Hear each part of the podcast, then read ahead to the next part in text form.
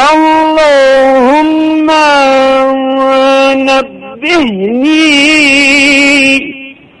فيه لبركات أسحار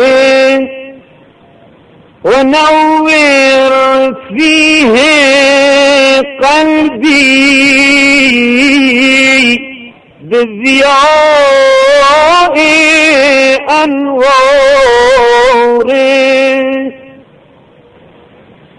وخذ بكل أعضائي إلى اتباع آثار بنورك يا منورا قلوب العارفين.